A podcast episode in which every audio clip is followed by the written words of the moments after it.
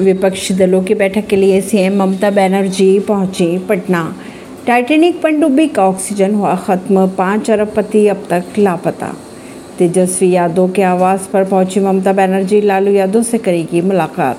पटना में विपक्षी महाजुटता से पहले ही मचा घमासान। आपका कांग्रेस को अल्टीमेटम अध्यादेश पर समर्थन दे, वरना बहिष्कार किया जाएगा।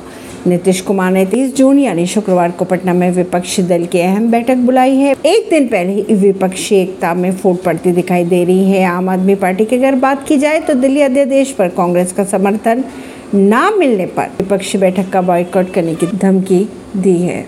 आपका कहना है कि अगर दिल्ली अध्यादेश पर कांग्रेस समर्थन नहीं देती तो पार्टी विपक्षी बैठक का बॉयकॉट करेगी। ऐसी खबरों को जानने के लिए जुड़े रहिए जनता सरिश्ता पॉडकास्ट से। प्रवेश दिल्ली से।